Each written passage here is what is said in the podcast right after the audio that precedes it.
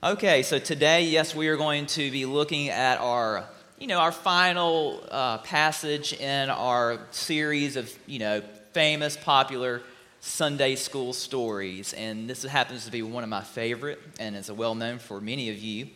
Today, we're going to be taking a look at the parable of the prodigal son and his brother and the father. So today, I ask you to stand as you're able in body and spirit in honor of the reading passage from Luke chapter 15, verses 11 through 32.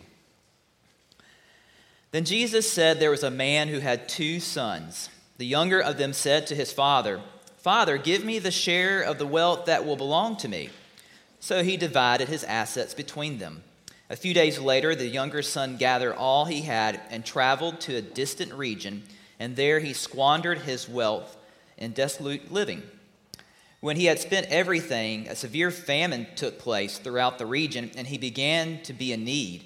So he went and hired himself out to one of the citizens of that region, who sent him to the fields to feed the pigs. And he would gladly have filled his stomach with the pods that the pigs were eating, and no one gave him anything. But when he came to his senses, he said, How many of my father's hired hands have bread enough and to spare? But here I am dying of hunger.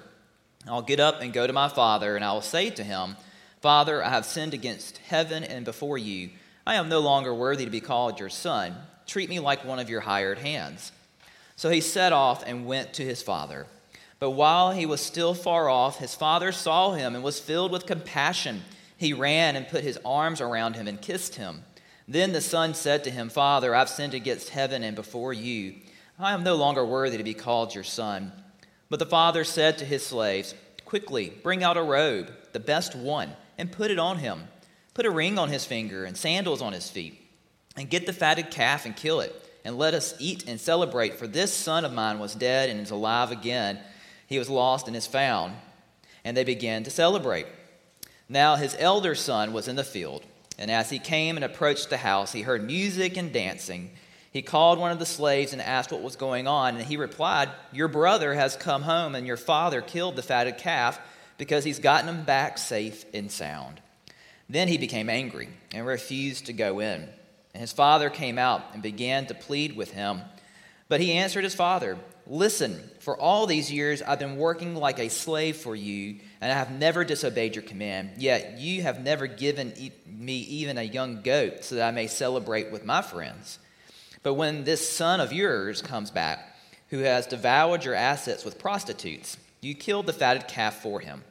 Then the father said to him, Son, you are always with me, and all that is mine is yours. But we had to celebrate and rejoice because this brother of yours was dead and has come to life. He was lost and has been found. This is the word of God for the people of God. Thanks be to God. You may be seated. You know, when Sam does the children's moment, an intersection, he normally calls me and says, Hey, what's the direction? You know, what, what are you going to talk about? Let's, let's just kind of have a conversation about it. We didn't this time. This is how much we're alike. Because I was going to highlight for you guys at the beginning of my sermon about losing things. But it made me think of a story. I have a lost dog story I do want to share with you. I'm going to go a different direction with my lost story. But I do have a lost dog story. This was happened over Christmas. It's the dog that's no longer with us now. It was my a dog I got in high school and brought into our married life. But this was over Christmas Eve and Christmas Day. He stayed outside quite a bit. He was more of an outside dog. That's kind of how he grew up and came inside on bad weather days and things like that. Now, my current two dogs are completely couch potatoes. They're always inside. But this dog lived outside. Well, Christmas Eve in a family's household is always just busy with activities of going to church. We do a Christmas Eve dinner at our house for the family afterwards. You know, you've got Santa Claus at night, and then you got Christmas morning, and all these things that you're doing. Well, this was like the day after Christmas. I was sitting on my couch just scrolling through, and I was looking at, you know, just some of the postings. You know, sometimes people will post lost dog you know, if you see this dog, we're looking for this dog or whatever. I saw this dog posted by some shelter. I was like, huh, that dog looks a lot like my dog. I thought about it, but nah, nah, surely we went out and fed him and did all, surely he's out. Nah, that's not him. Went scrolling and I just wouldn't leave my mind. Like, let me just go out in the back and call him. Went out back, called him. Nothing. Called him again. Nothing. Told Laura Beth, I said, I think that's our dog on this, this shelter website. So we went to the shelter. Sure enough, there he was. And poor fellow, what happened was we had, a, we had bad weather the night before. And um, apparently, it wasn't bad enough to bring him in. He stays on our back porch. But apparently, he got skittish, and we were all just, our mind was elsewhere. He got out the fence. Apparently, got out the neighborhood, went down Rice Road in the rain, then got in the intersection. The police had to get involved. He got to ride in the police cruiser. He had quite the adventure all over Christmas. And then he ended up at the shelter. So, yes, I didn't know I lost a dog, but I lost a dog. We're very good dog parents, by the way. I'm just saying, it's just that particular dog. He escaped me. Later in life, he got a little, you know, absent-minded and would wander. He ended up in the neighbor's yards through the fence. So anyway, so I've had my lost dog story, but we've all lost things. You know, Sam asked the kids, you know, things that they have lost. Some things we never will find that we've lost until you move your house and you're like, oh, there it is. But I went to the Google and just Googled statistics on losing things. And so this website came up that's wanting you to buy their little Bluetooth tracker for your devices, you know, to make you feel like you can't keep things straight. Gave all these statistics on losing things. Interestingly, you spend on average two and a half days a year looking for lost items. Two and a half days looking for lost items. Apparently, it costs America $2.7 billion a year, okay, because if it's something important, you have to rebuy it. All right? And if it's, you know, your car keys, you can't get to work. And if you're late to work, some jobs don't like that. So you can have some consequences there. So it costs Americans $2.7 billion a year. The number one common item that is lost the most, car keys was two. I'll give you that one. So it's not car keys. It's going to be wallets. Three is the remote, the house remote. And all these smart TVs, I blame them. These smart TVs, these remotes are way smaller than the big bricks we had growing up. And they fit really nice in between couch cushions or underneath the couch where you can't find them. And Roku is smart. They know it. When you're on your Roku home screen, they're like, hey, click here to buy a new remote.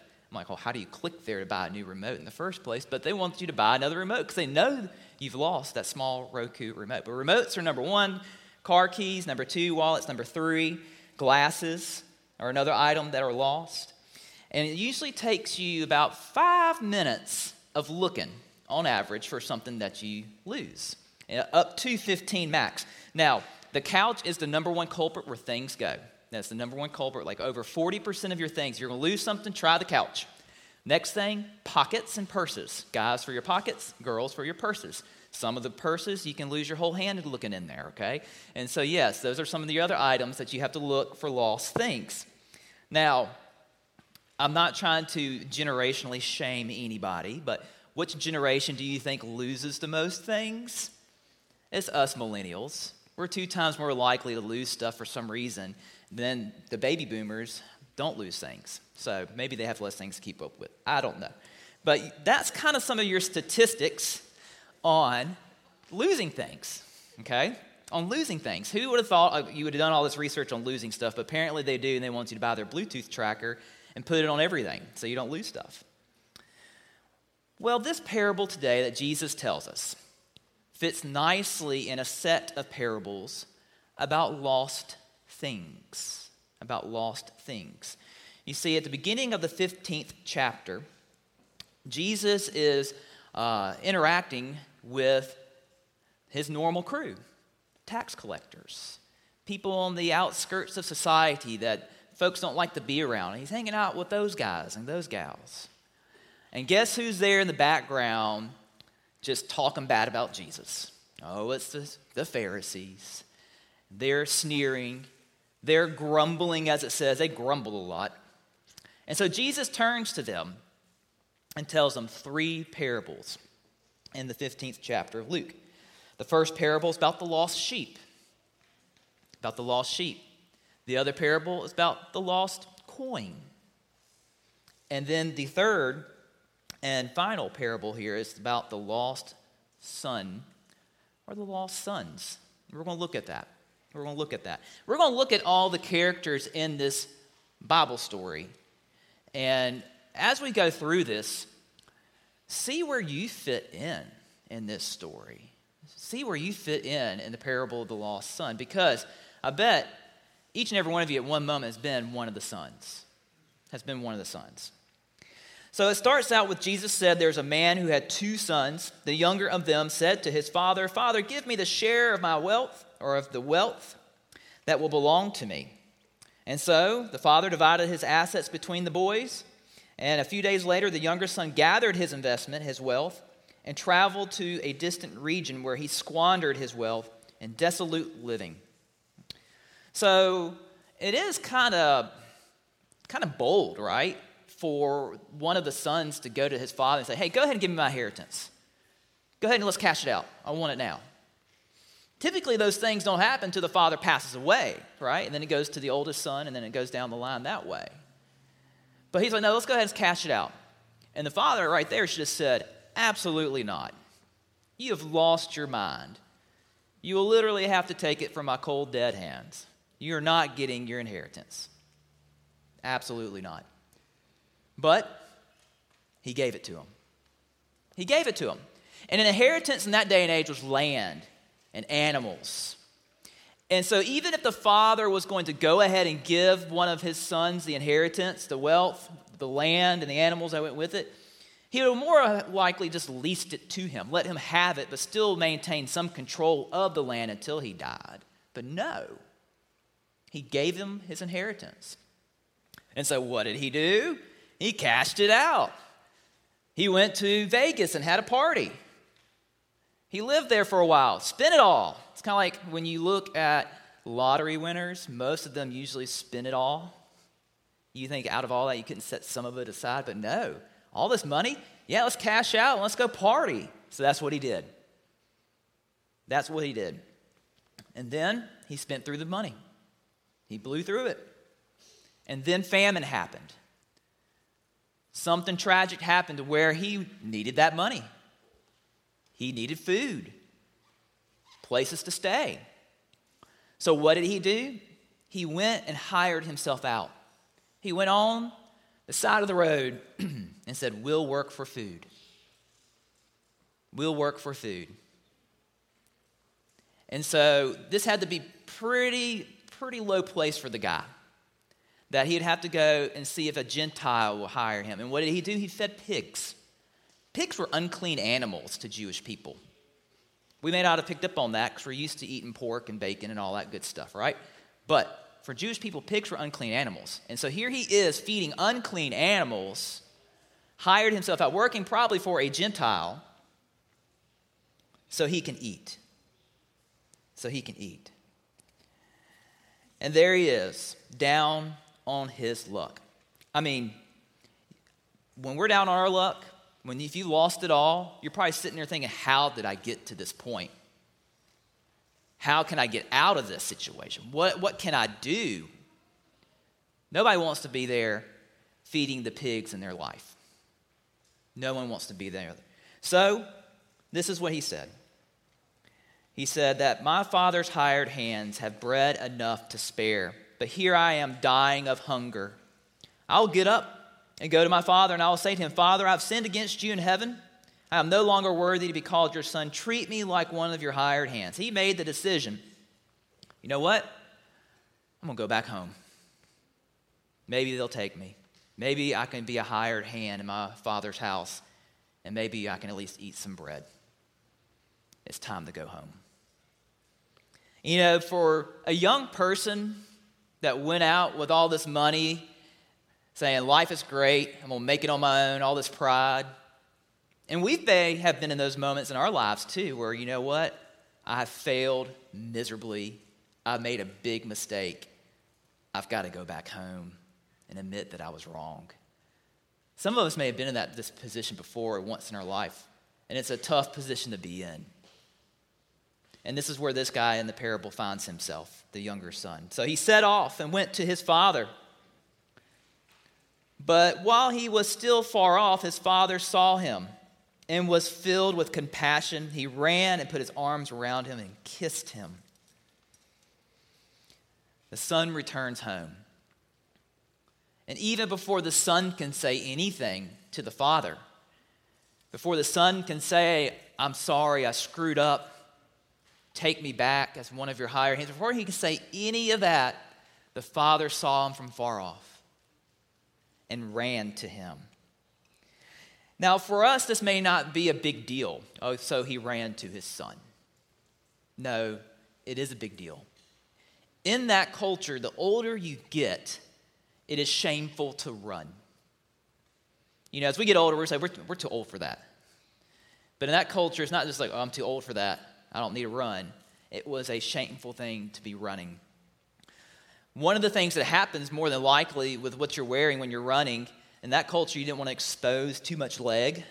When you're running, your legs get exposed, and you're shaming yourself when that happens. So he did something that was considered shameful for a man in old age, which was to run and have his legs exposed towards his son. It was a shameful act, but in that moment, the father didn't care if it was a shameful act or not. His compassion overwhelmed him to the point where he ran to his son that has been gone and that has burned through his inheritance.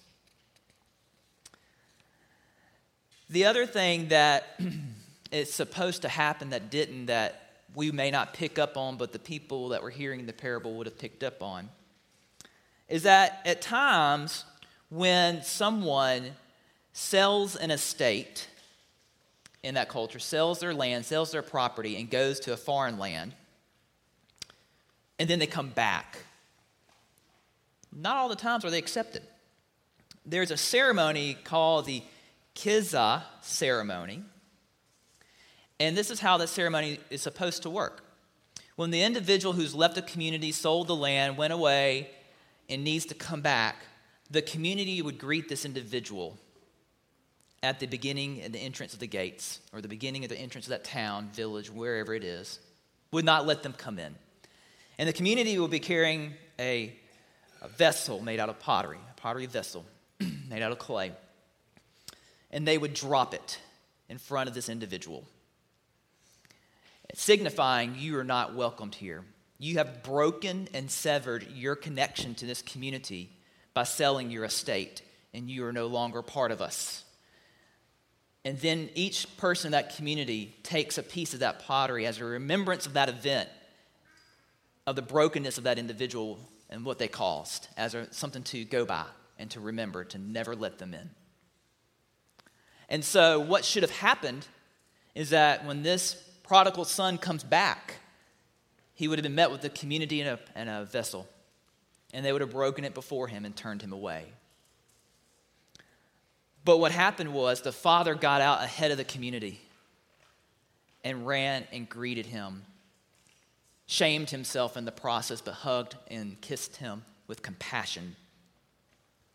And so the son says to him, Father, I've sinned against heaven and before you. I am no longer worthy to be called your son. But the father said to his slaves, Quickly bring out a robe, the best one, and put it on him. Put a ring on his finger and sandals on his feet and get the fatted calf and kill it. Let's eat and celebrate.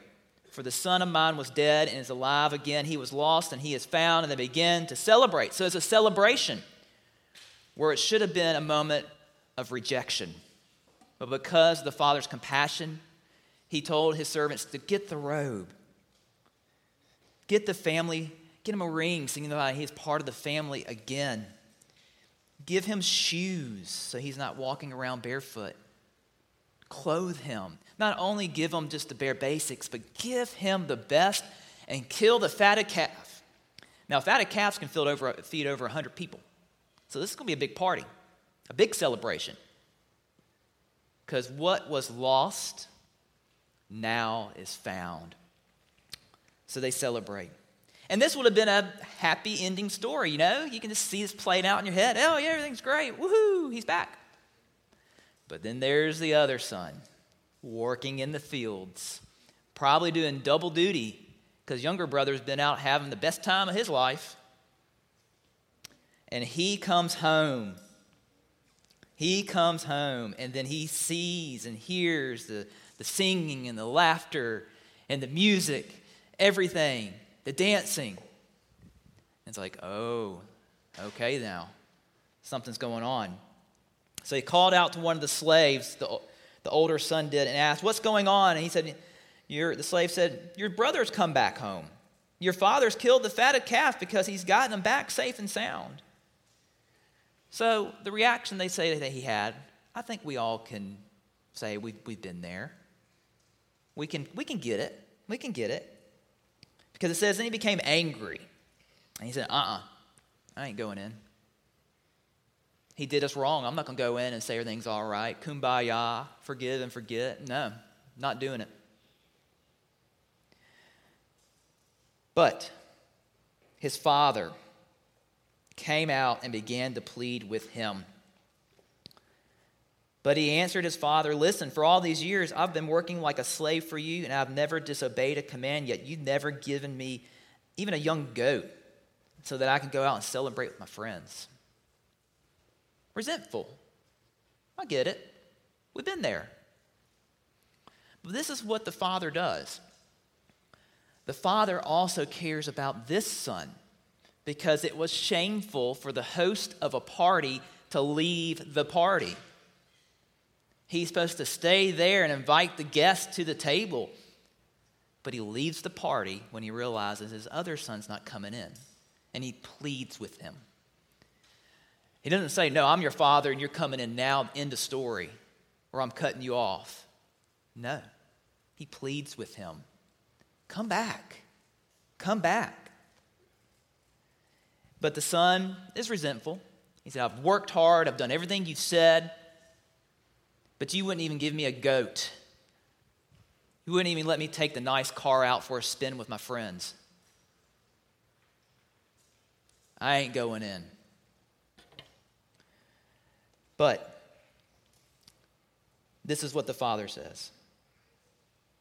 The father says, Son, you've always are with me and all that is mine is yours. But we had to come and celebrate. We had to come and celebrate. You know, when the son, the older son, was talking to the dad, one thing I don't know if you picked up on was that this son of yours is now back in town, signifying that he has cut himself off from his brother. Doesn't even acknowledge that this is his brother anymore, but says, This son of yours. But the father in this dialogue said, but we had to come and celebrate because this brother of yours was dead and has come to life. He was lost and he has been found.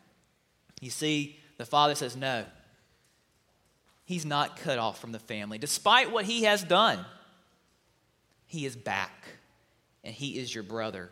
He is always your brother, always was, always is, and always will be your brother. He is your brother. And so he said, We must celebrate. We must celebrate and welcome him back. Now, you know, in this parable, as I said earlier, we've all have probably been one of the sons, both of the sons at moments in our life, right? And we know who the father is in this story. It's Jesus, right? We can, we can pick that up. And interestingly, prodigal means wasteful, throwing things out there, throwing it out there freely. So the story of the prodigal son makes you think, oh, the son that spent the inheritance money. But could this also not be the story about the prodigal father and his amazing grace and how he gives it freely? How some would say you're wasting your love and grace on these individuals? How can you love these people? How can you love these tax collectors and sinners? How can you love the one that is struggling with addiction or who has cheated on his family or who has done wrong with this money?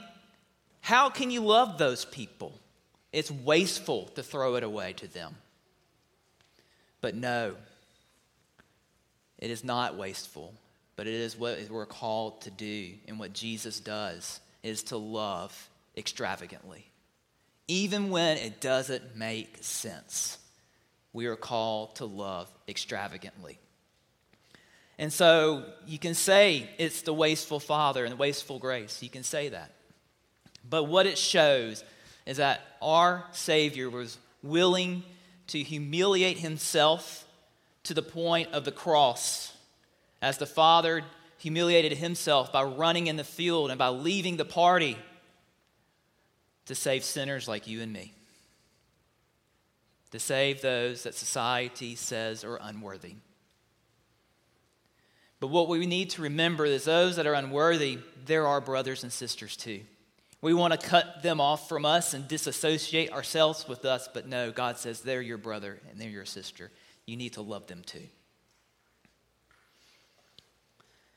And so this is why it's one of, one of my most favorite parables because it hits home. It hits home for many of us. Many of us have been in the position of either son. But yet, we also are in the position where we have a God that loves us despite our mistakes. That when we are lost, does not give up, doesn't stop the hunt, doesn't stop the watch, it's not like me when I realize, oh, my dog's lost and I didn't even know it. We have a God that is there with us, guiding us, loving us, and a God that will hunt for us when we are lost. And so that is something that we should celebrate. That is something that is called the good news. That is the truth we need to live out in our lives. We don't need to let the world tell us what God is. We see it here in Scripture. The Holy Spirit, as it moves through us, we experience God, we read about God and His love for His creation and how He sent Jesus for us. And so that is the truth we need to live out in our lives. We need to love as Jesus has loved. And we need to show the world what that looks like. Give them the example because you know what, right now, there's a lot of bad examples out there of what love your neighbor could look like. The right way to do it is how Scripture tells us is that we extravagantly love those that even society wouldn't love. That we are there for them, we provide for them, we are a shoulder for them to lean on. We tell them the good news about a God that will love them despite their mistakes, that no one will love you as much as God loves you. And there's nothing you can do to turn that love away. Even if you squander your inheritance on dissolute living, when you come back home, He will be there welcoming you, killing the fatted calf, and inviting everybody to celebrate. So may we live into that truth this week. May we give our praise and our thanksgiving for God this week in that truth. Let us pray.